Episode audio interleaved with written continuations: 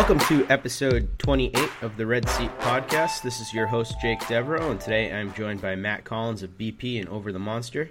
You can find Matt Collins on Twitter at, at Red Sox underscore thoughts. Um, Matt, uh, the Red Sox uh, offseason officially begins now that the um, Cubs have clinched the World Series, so now we can really start getting down and dirty into the details about what this team needs to do to get to where the Cubs got to this year. Yeah, um, I kind of started yesterday, two days ago, when they picked up uh, Buchholz's option. So we are officially in hot stove season. Yeah, that was um that was definitely refreshing to see that they did that. It was it was sort of a foregone conclusion that they were going to pick up that option, but then it was taking some time. It seemed like it, it, there was there was some question as to like why they hadn't done it yet. I don't know what the holdup was, but um, now that he's in the fold, that's a good thing. They declined the option on Ryan Hanigan, which was sort of a no brainer given the the amount of catching depth that the Red Sox have. Um, so overall, nothing unexpected, but things that are nonetheless good for the team going forward. Yeah, definitely. I think there's people that are upset about the Buchholz thing, but um, I mean, quite frankly, they don't really know what they're talking about if they are getting super upset about it. Yeah, it's uh, he's a pitcher who had a ERA of like three point two two or something like that in the second half of the season this year. Uh, after he started pitching from the stretch and, and figured some things out, and regardless, uh, even bad pitching is absorbently expensive. So if you have a guy that cheap uh, under control, you, it's a no brainer. But what I wanted to talk about first is uh, the Cubs winning the World Series. Obviously, just unbelievable series that the uh, Cubs and the Indians had. Uh, Cubs coming back from down 3 1. The game seven that will be talked about for um, probably the rest of both of our lives. It was that good of a game. Um, but my big takeaway from the Cubs winning the World Series and going against the opponent that they did is that it was so tough as a Boston Red Sox fan not to look at both teams' rosters and sort of have that longing sense of, you know, wishing some of those guys were back here. Um, the Red Sox had so many guys on both of those teams that had played here or been in the front office. Um, we had Theo Epstein, Jon Lester, John Lackey, Anthony Rizzo, David Ross, Terry Francona, Andrew Miller, Mike Napoli. Um, there's even more guys than that, but that's just to name a few.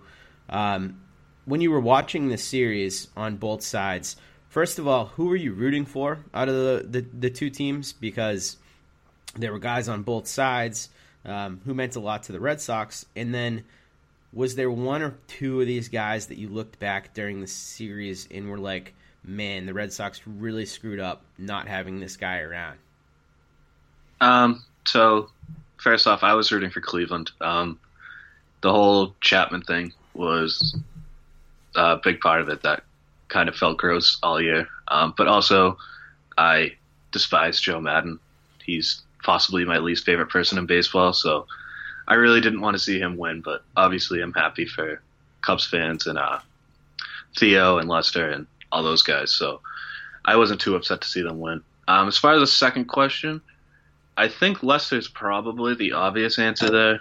Um, that's been talked about since before he even left when they were trying to extend him and it, they were lowballing him. So um, I think that's the obvious one. But at the same time, I kind of when he signed with Chicago, I wasn't too upset that the Red Sox didn't give him all that money. I didn't think he was going to keep being this good. Obviously, I was wrong about that, and they did make a mistake, but I'm not as upset about it just because I probably would have done the same thing. Um, I think Andrew Miller is the one I'm more upset about because they should have signed him after trading him. They, uh, it was a big contract for a reliever, but I mean, I felt even at the time, I felt like he was definitely worth that, and he's been proving that. So I think that seeing him play such a huge role in those play in these playoffs uh, really hurt. And then also uh, Francona, that was um, he had an amazing postseason too, uh, managing the bullpen and everything else about the Indians. And it's not even that the Red Sox let him go. It's everything they did to him on the way out the door. Um, has always left a bad taste in my mouth. So I really would have liked to see him win and kind of stick to the Red Sox. And obviously, I'm still really upset that he's gone. Yeah, you know, I was rooting for the Cubs just because of you know the the 108 years of, of suffering that those guys have gone through. Um, I just remembered what that was like very acutely when the curse was was still a thing around here, and then after 2003. So I felt a little bit of that um, when I was rooting for those guys, and also like two years ago on a podcast uh, for fantasy, I made the prediction that the Cubs would win the World Series uh, this year, um, which was you know kind of bold at the time, and it ended up happening. So I was kind of rooting for my own selfish interest too, um, but I totally agree with you that the person that I uh, I kind of missed the most out of all these guys was was Terry Francona. Though watching him manage, he was just perfect um, throughout almost the entire postseason. Um, it, it, was it was tough. It was tough watching him manage for the other side, but at the same time, um, you realize that when he was here, I think his time had run its course a little bit. You know, I think he was worn out. Uh, from being in the Boston market. And I think taking that year off and going to a place where every move isn't scrutinized to the same degree that it is here in Boston was probably a really positive thing for his career. And I don't know that Terry Francona could have been the Terry Francona that he was this year had he stayed in Boston. Um, with Jon Lester, I totally agree um, that they they let him get away. Uh, I was for signing him at the time, uh, definitely because he's a homegrown guy and he was proven in the playoffs. Um, but I did like the David Price signing at the time too. So, you know that is what it is. Um, in terms of Andrew Miller, though, uh, that's one of the ones that I was happy about when they made the move, and it seemed like it made a ton of sense. But the more time that passes, the more I'm second guessing that trade because uh, Rodriguez was a huge return for what really amounted to about two months of the Orioles having Andrew Miller. But at the same time, when you look back at what the Red Sox did to make Andrew Miller the pitcher that he is today, like you you made this guy. You you fixed him, you made him the reliever that he is, and then you let him walk away. And then they didn't make a huge effort to re-sign him in the offseason even after the trade, which I think would have been the the no brainer there. To you could have gotten both the return and re-sign this guy. So that's the one I think probably stings the most right now. Yeah, I would agree with that. Um, I still think the Miller trade was smart, and I would do that uh, ten times out of ten. But they were in it to sign him, and they didn't make that final push that they should have.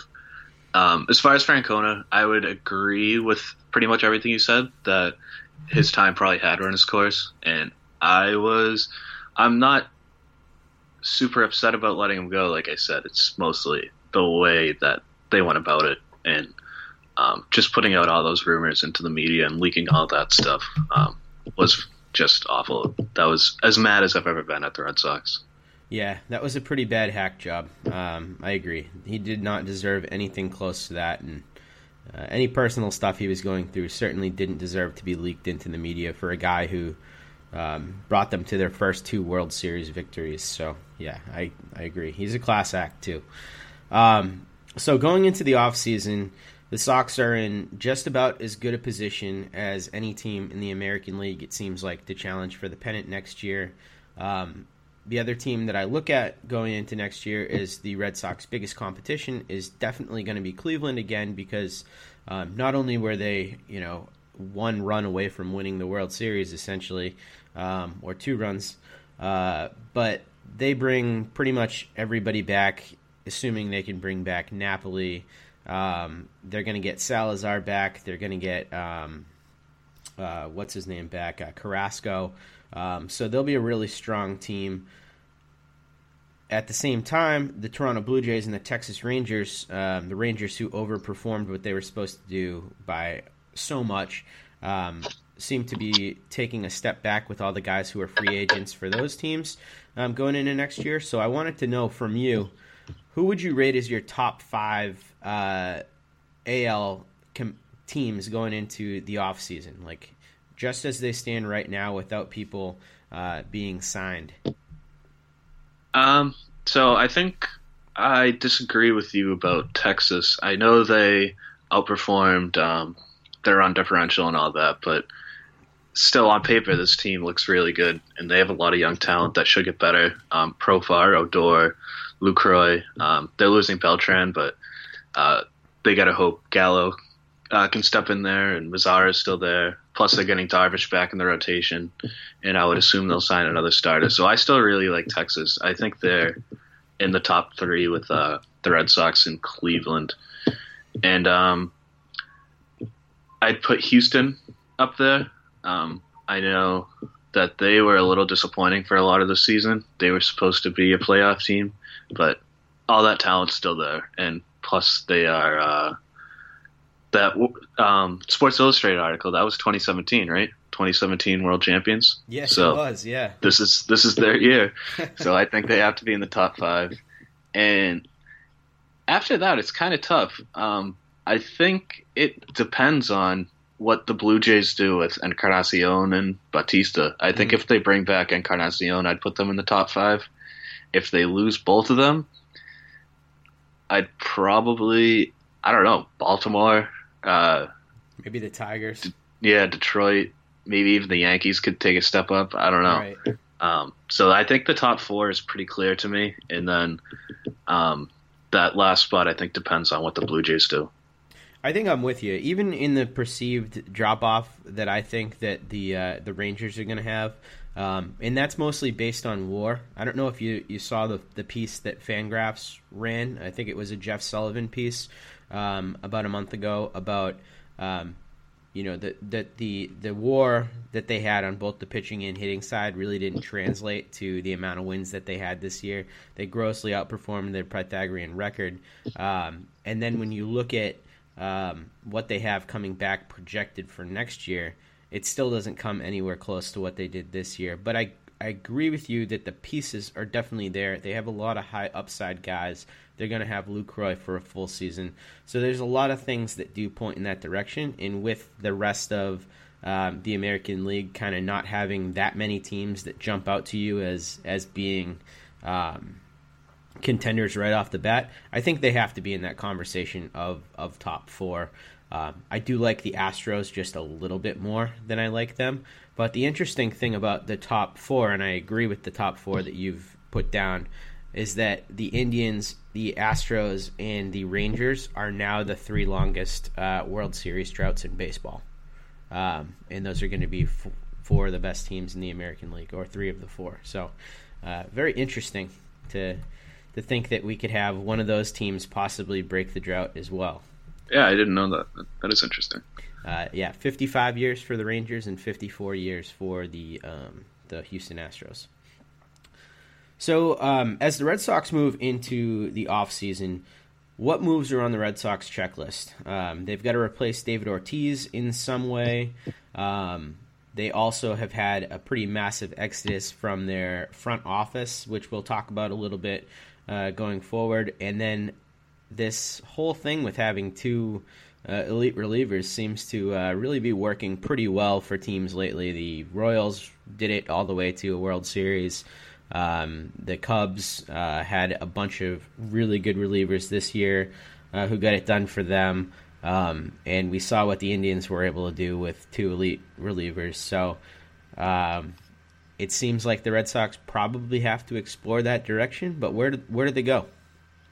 Um, well, I think you pretty much nailed it with uh, they got to replace Ortiz somehow. Um, I know they said that they're comfortable doing it uh, inside the organization, but I'd be really surprised if they didn't bring somebody in. I don't necessarily think that they are um, as big of a favorite for Encarnacion as a lot of people do, but I think they'll go to the next tier down and grab somebody like Beltran or Matt Holliday or something like that.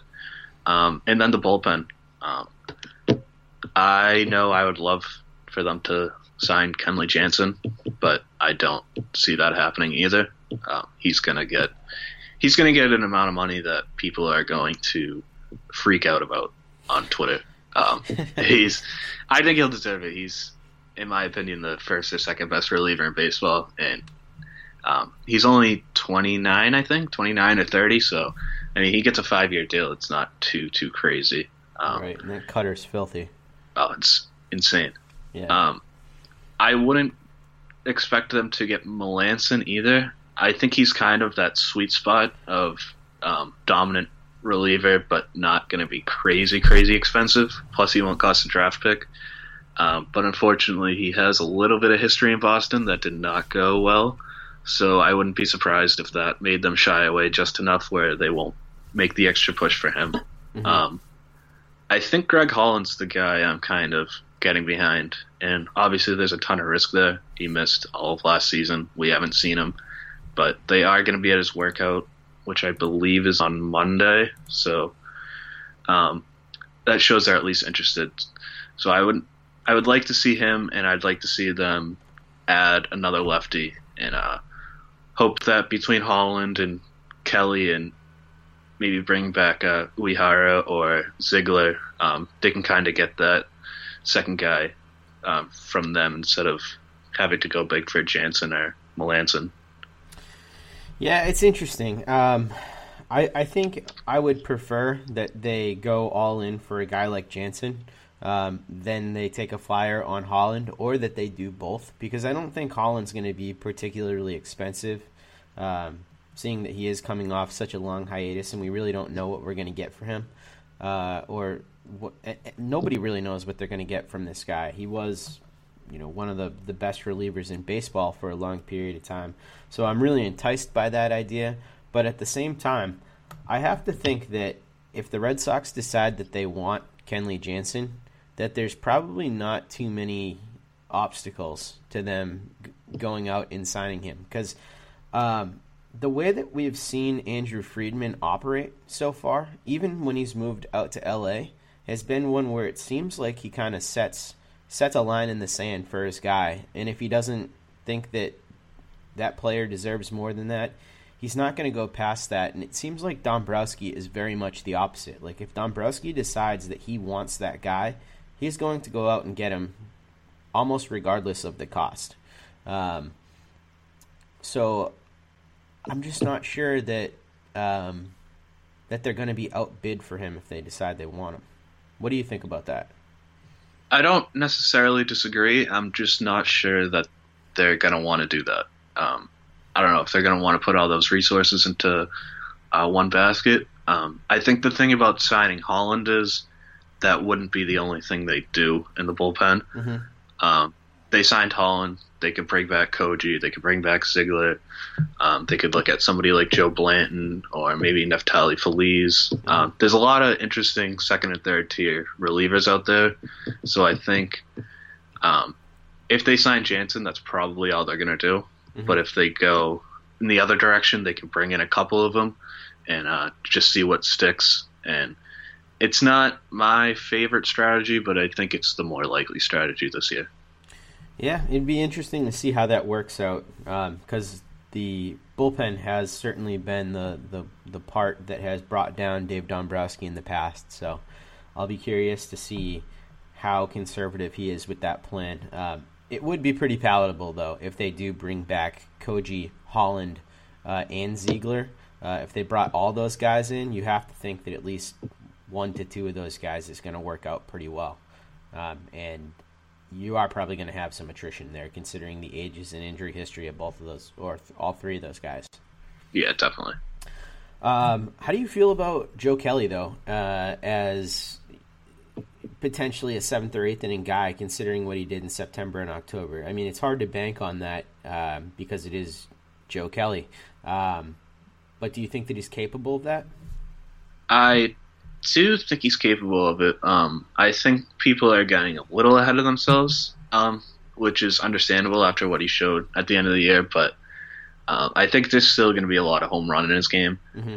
Um, I think he could be something similar to uh, Junichi Tazawa when Tazawa was like just off the peak of his game when he was still really good, but also giving up some of that hard contact. Mm-hmm.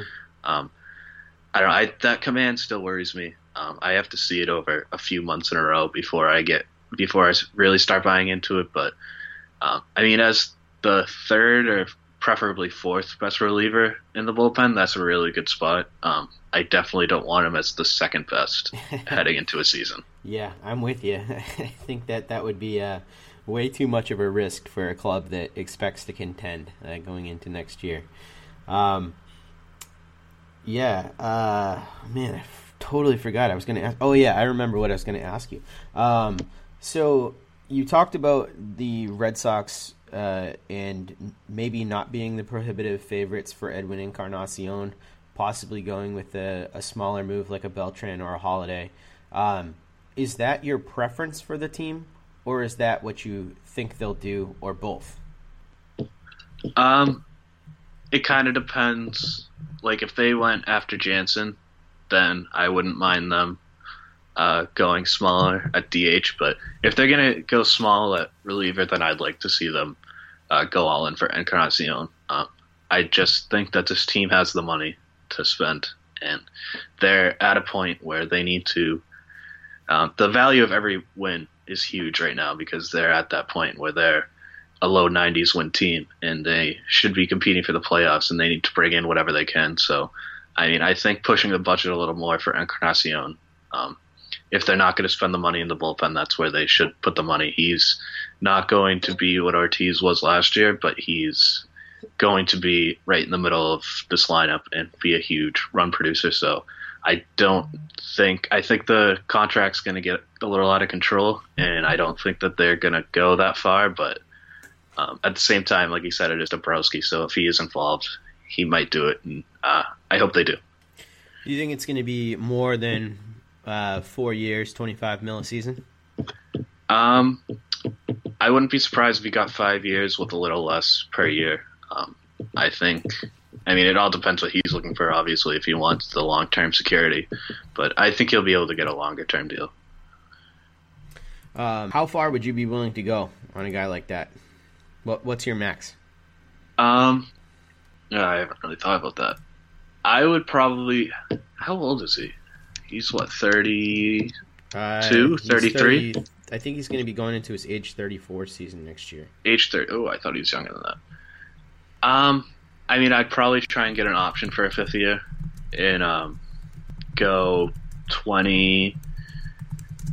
I would probably go with the 20. I mean, 425 I would do. That's expensive and it's a lot per year. Um, and I'd add that. I'd add that uh, fifth year option in, maybe a mutual option or a vesting option, but um, he might actually end up getting more than that. Yeah, I, I put that as the max too that I would be willing to go for him is four years, twenty five per. I think it's also realistic that he could get five and twenty um, from some team, and if the Red Sox did that, I wouldn't be that upset. Uh, but I would like to see it kind of qualified too. You know, you have to hit a certain number of at bats or something like that um, for that option to vest for the fifth year. I think that that would be pretty fair. I don't know how many teams have the uh, the the spot for him the way that the Red Sox do, though, because with David Ortiz leaving, like you have an open spot for a guy who can be largely a DH only guy, um, or a guy who can shift over and play some first base. And by defensive metrics, uh, Baseball Prospectus actually likes Edwin Encarnacion more at first base than they do Hanley Ramirez um, from this past season, albeit in limited time. So it it does seem like you could switch those guys back and forth with really no consequence. Yeah, um, yeah, I think he is a good fit for the Red Sox. I don't know if he's. I mean, I think Toronto's going to go really hard after him. Um, I think they're kind of going to let Bautista go. Um, they'll make like a passing effort to re-sign him, but assuming the market builds up even a little bit, I think they'll walk away. I think they're going to put all their resources towards Encarnacion. Um, and if the Red Sox do get into a bidding war, I think that's who it will be with. Um, I also think um, Houston might be in there. Um, I know they got Gurriel. They, don't know their roster well enough, but I feel like they are in a position where they're going to start spending a lot of money, and they're in that spot. Uh, I wouldn't be surprised to see them. I wouldn't be surprised to see Texas in there um, if they're going to let uh, Beltran walk. I don't know what their payroll situation is, but if they have the money, I wouldn't be surprised to see them. Um, the Yankees are always involved in this kind of thing. So, I mean, when the talent is this good, there's always going to be competition. I actually think that the Blue Jays are going to go harder after um, Jose Bautista than they are um, Edwin Encarnacion, and the reason is because Bautista is still playing the field. I think he has a little bit more flexibility. He's by no means a good fielder, but they've got a really good prospect coming up um, who's a real masher in Rowdy Tellez, and I think that he's going to be the guy who they uh, peg to fill in long term at the DH spot. And you know, Bautista, I think means a little bit more to that city too, in terms of what he means to the fans, and he's been there a little bit longer. So, uh, and I, I also think that uh, ultimately he's going to get less money uh, than Edwin Encarnacion because he is a little bit older. Um, so I, I just I just see that as a slightly better fit. Um, I mean, I could see that. I was basing um, my prediction mainly on some reports that I've seen that are.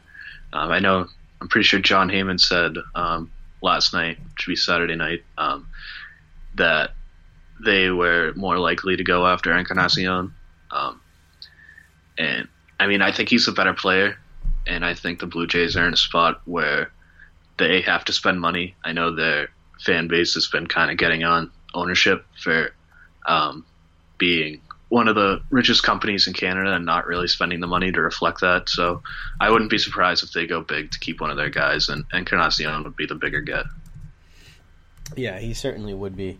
Um, so, what do you think about the idea of the Red Sox uh, foregoing signing one of these expensive free agents and maybe going after um, a better, more complete player in the offseason uh, in trading for maybe one of Paul Goldschmidt or um, Joey Votto, who are two guys that may be available depending on what their respective clubs want to do. I mean, it seems like um, Cincinnati is certainly in no man's land right now. They have some decent prospects, some decent pitching, um, but nothing that really points to them being a contender anytime soon. And with the top heavy farm system that the Red Sox have, uh, it seems like there's a logical uh, package to be made there if they should want to do that. And then also with Mike Hazen uh, and Sawdaye and Torey Lovullo headed to um, Arizona. Um, those guys are as intimately aware of the Red Sox farm system as as anybody outside of the Red Sox. Um, maybe even more than some of the guys that are still here on the Red Sox. Um, and should they decide they want to rebuild, Paul Goldschmidt could really uh, fetch a king's ransom. Yeah, I think it's interesting. Um, I wouldn't put the likelihood super high on them making that kind of trade. Um, as far as Goldschmidt goes, I kind of, I kind of like the Diamondbacks. Um, I don't know if I'm alone in that. I know I like them coming into this year, and then Pollock got hurt, and that kind of ruined everything. But if he's healthy next year, that's I still think that's a really interesting roster, and I don't know if they're in the spot where they start turning in all their chips and uh, start rebuilding. I know they have the new front office, but I mean, if I went into a situation with Pollock and Goldschmidt and Greinke and um, Tomas had a pretty good year. Uh, Peralta, I think, still has talent. Jake Lamb is fun. Um, Jean Segura had a big year. I think that's a really interesting lineup with some upside pitching with Robbie Ray, and I kind of I'm probably crazy for this, but I still feel like Shelby Miller can be a useful uh, rotation piece, even if that trade is always going to look horrible. So I don't think I see them trading Goldschmidt. I think they're in a position where they kind of have to add some pieces instead of getting rid of them. Um, as far as Votto goes, I do think that the Reds are in that position um, for all the reasons you said. If there's any team in baseball that should be rebuilding, it's the Reds. Um, the interesting part about that is his contract. Um, he's due twenty something million dollars through his age thirty nine season, mm-hmm. and it's it's a big big deal. And I don't. I'm not saying that the Red Sox shouldn't go after it. I think that they definitely should, and I think that if they were to do that, I would say um, we'll eat the entire contract um, for a lesser package and see if that works. Um, I don't know how the Reds feel about that. I don't know if they would rather eat the money and get the con um, get the prospects back, but I think that's how I would start that negotiation. Yeah, um, I think that that's probably the more realistic trade in the off season, at least, than than Paul Goldschmidt is, because I do agree with you. I'm I'm looking at their roster right now, um, the Arizona Diamondbacks, and this is a team who I like to be a playoff team going into last year, which I was so wrong about, but in large part because they got so many injuries as well. But Jean Segura, like you said, AJ Pollock, um, Goldschmidt, I really like Peralta. That team's awesome um, from a hitting standpoint, and then you look at even some of their bench guys like. Brandon Drury is a guy who I really like. I think he's a really useful piece.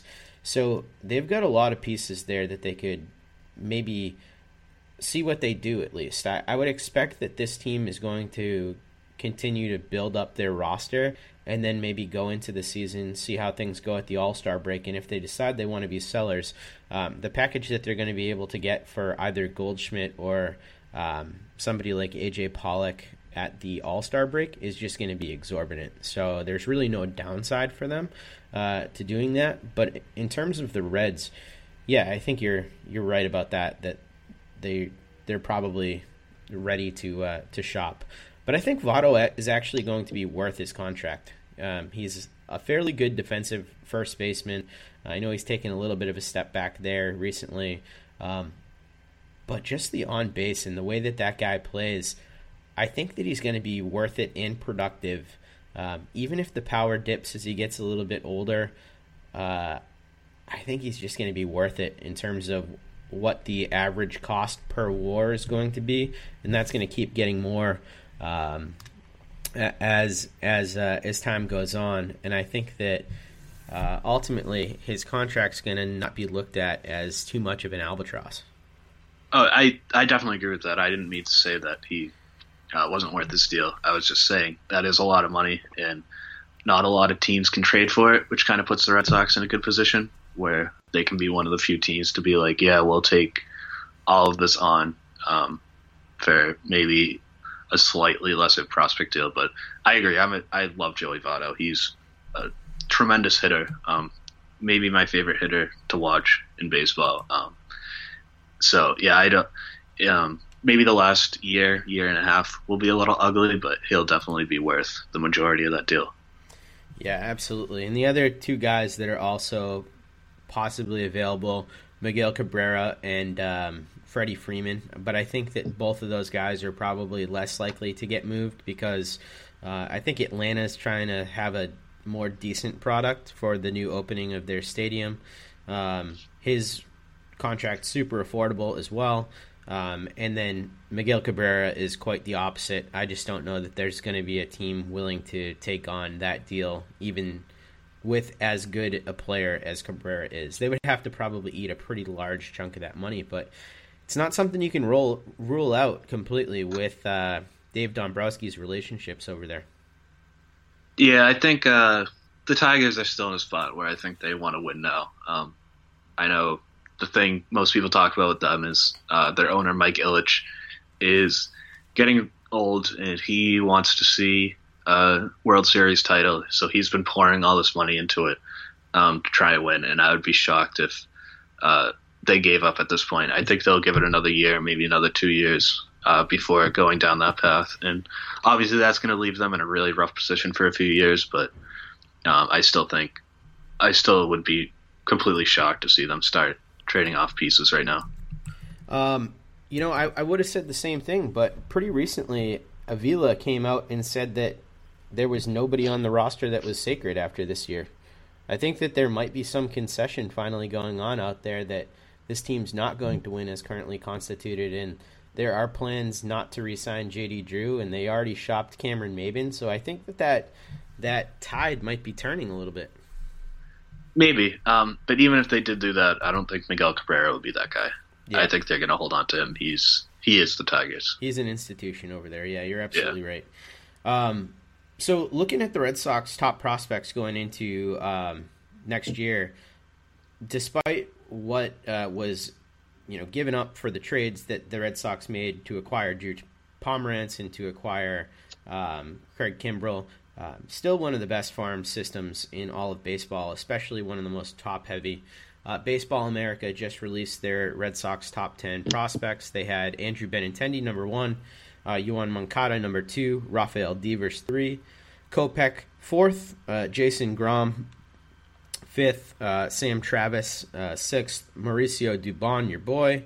Um, number seven, Luis Alexander, the correct Basabe. Uh, number eight, um, Bobby Dalbec, number nine, and Roniel Raudes or Rodez or however you say that, uh, right-handed pitcher. Um, number ten. Uh, thing that struck me about this is really one through nine. Um, these are all guys who could potentially be pretty big impact players. I think Rodez is a little bit of a, a lower ceiling guy, maybe uh, long reliever or fifth starter at best. Um, but still, just some really huge pieces, especially in that top five, uh, ending in Jason Groome. Yeah, the the top five is uh, just beyond exciting. That's, um, I mean, I don't, I'm not an expert on farm systems around the league, but I would have to imagine that's one of the two or three best top fives in all of baseball. Um, and yeah, like you said, there's a big drop off after number nine. Um, but I mean, that's probably the case with most farm systems. Um, so I think there were a lot of people worried after some of the trades last year that they were kind of cutting the farm system. But I mean, this is a really strong group um, with a lot of upside and a lot of talent, either at the majors or close to the majors, with Benintendi, Moncada, Travis, Dubon. Um, these guys are all probably going to um, appear at least once in 2017. So um, it's a fun mix of upside and close to the majors, and some of the guys like Moncada have both. Yeah, uh, that's certainly true. Um, when I look at the list, though, the, the thing that that strikes me um, about this is that if you were to make a trade, it seems that the position that the Red Sox are weakest at at the pro level uh, and strongest at in the minor leagues is certainly third base. When you look at the Red Sox organizational depth at that position, you've got Sandoval, Shaw, then you've got in the minor leagues three guys in the top 10 who are likely to be third basemen in Moncada, Devers, who was the most improved defensive player in their system last year, and someone who is now thought to be able to stick at third base. And then Bobby Dalbec from the, the draft um, this past year just completely tore it up uh, and seems to be locked in as a third baseman as well. So if they were to make a trade for a Votto type guy or a, a similarly high impact player, it seems like one of those three prospects, Moncada, Devers, or Dalbec, is likely to be um, one of the biggest pieces going back the other way. What do you think about that? Yeah, I would. Um, I would probably put Devers as that guy, um, just because I don't think they're going to trade Moncada, and I don't think Dalbec is um, as highly regarded enough to kind of be that kind of piece. Um, so I think Devers is kind of in that sweet spot.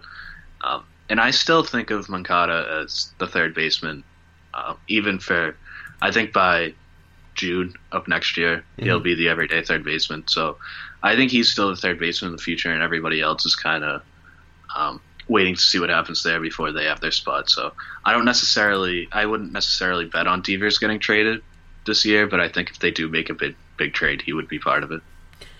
If uh, the Red Sox put out a package of uh, Devers and um, Jason Groome for Joey Votto, would you be fine with that? Uh, yeah, I would. Um, I would too. maybe I, yeah, I uh, maybe I said that too quickly, but I think, I mean, Groome pitchers that far away are really scary, and I know Groome has all the talent in the world, but um, I mean, I think for a guy like Votto, you give that up, and then Devers hurts, but it's obviously going to hurt. Um, these are also two guys that I've never seen, so um, I get a little attached to players that I've seen. So they, it, I'm more likely to be willing to trade somebody that I've never seen. yeah, it's it's certainly a little bit easier that way. Um, so let's talk about how some of these guys are performing in the Arizona Fall League because a few of the guys that we have mentioned here uh, are playing in the AFL. Um, Kopech is doing extremely well. Uh, he's been a starting pitcher for the Saguaros, um, and through four starts, he's got a 193 ERA uh, with 18 strikeouts in 14 innings pitched. Um, Yoan Moncada was batting 292 before he got injured. He sprained a finger. He's done for the remainder of the fall league. And then your boy Dubon is batting 264 uh, with about an 800 OPS. So um, all three of those guys are doing pretty well, but the most impressive has to be Kopech. Um, what are your thoughts about him going forward uh, in the Red Sox future? Like, how do you see him playing out? More as a reliever or a starter, or what do you think? Um, so he is another guy that I haven't seen, um, but I think I'm a little lower on him than most Red Sox fans. Um, obviously, the velocity is enticing, and he has the stuff. He has the secondaries, um, but there's been some questions about his command that kind of make me worried that he's going to be a reliever. And I think he would be a dominant reliever. I will say that. Um, I think his kind of floor ish is to be a back end relief arm, which is obviously a good result still. But um, between those command issues and some possible makeup issues that I don't really want to speculate on, but you get the suspensions and um, some of his off the field stuff has been a little concerning. So between those two things, I think that the hype is going to get a little out of control. But um, at the same time, he's obviously really talented, and while I think he would be the top prospect, I'd be most willing to trade.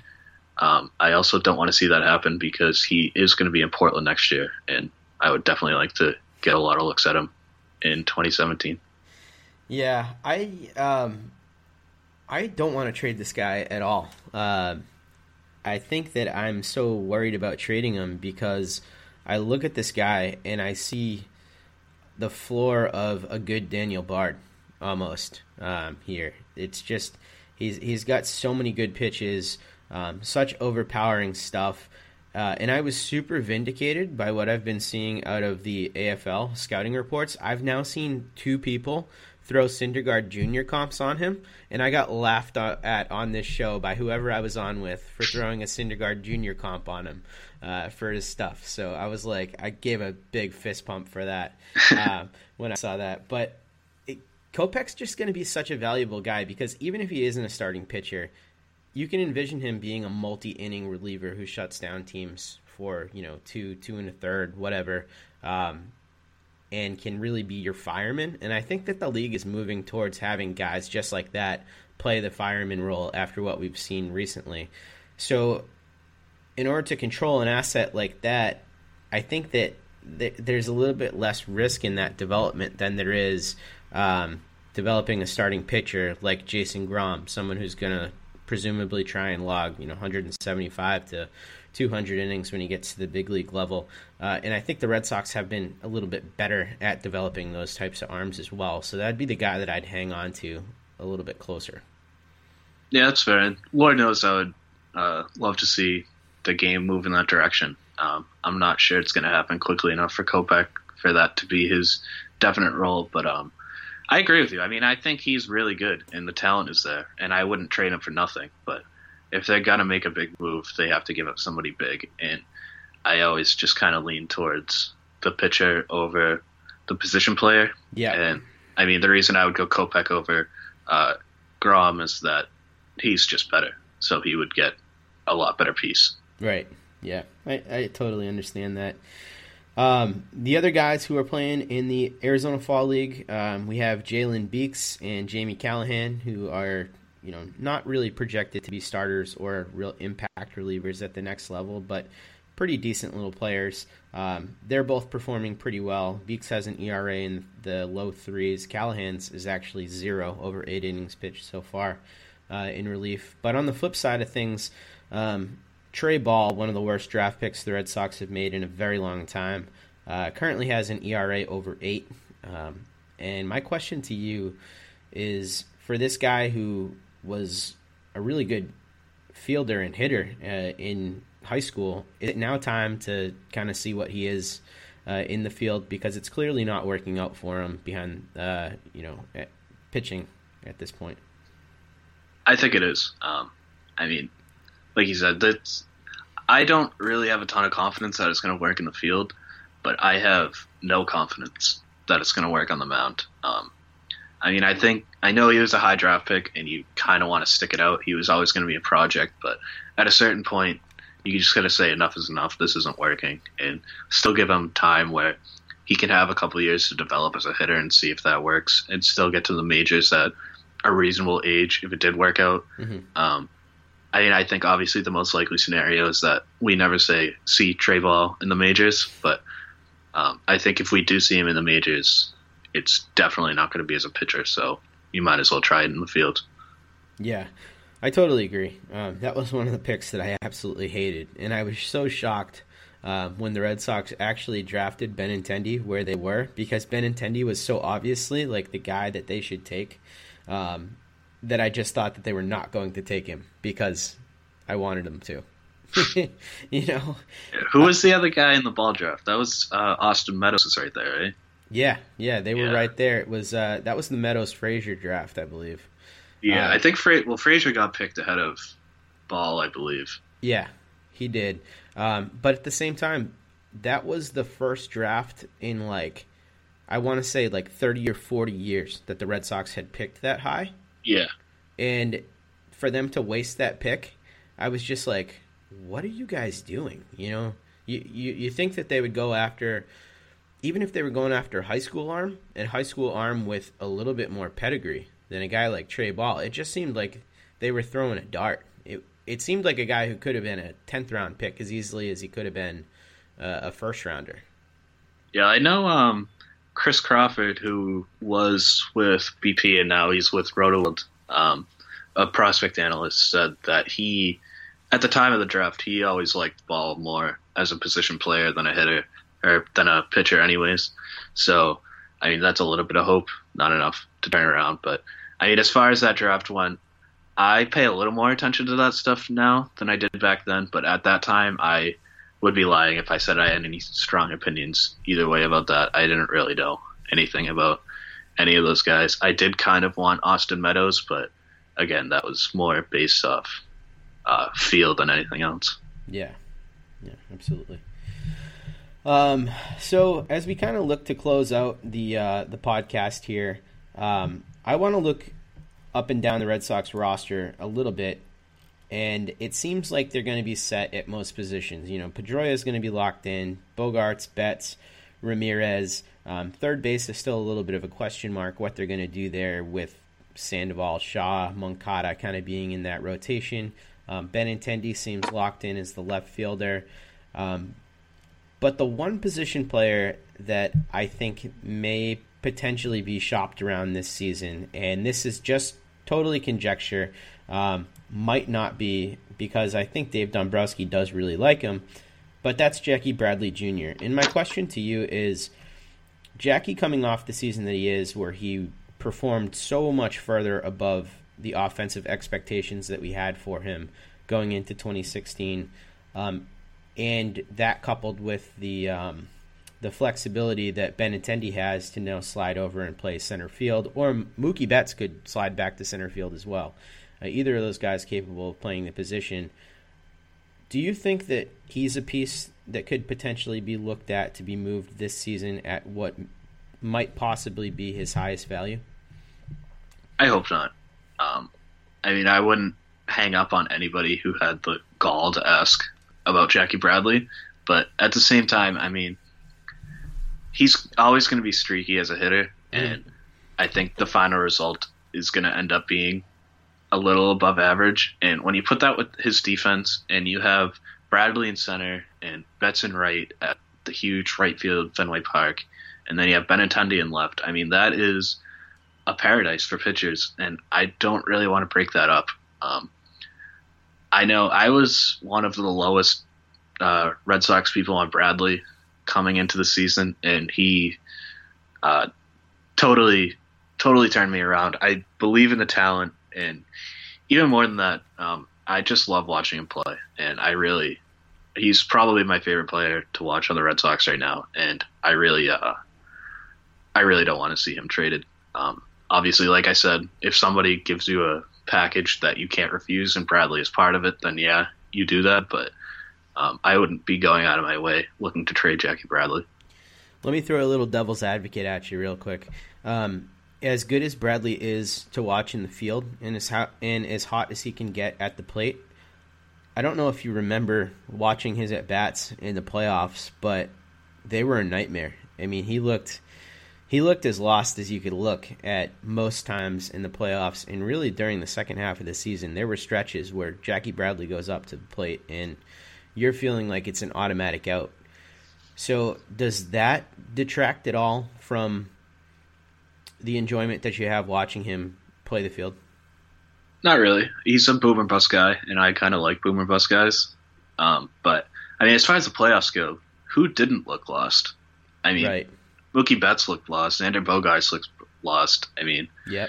The Indians, the the Red Sox struggled, but I think you have to give most of the credit to the Indians pitchers. I mean, they shut down the Red Sox, they shut down the Blue Jays, and they shut down the Cubs for a lot of that World Series. And those are the three best lineups in baseball. So, um, I don't get too hard on Bradley. As far as the second half goes, um, yeah, that was a little discouraging. But A, like I said, he's streaky. He's going to go through those things. And B, the strikeout rate never really got too out of control in the second half, which is always the thing to look out for him. Mm-hmm. Um, when he's when he was really bad a couple years ago, he was striking out like a third of the time, and that wasn't really happening this year, even when he was struggling. So, um, like I, he's gonna go through those cold streaks, but I don't think it's enough to um, actively shop him.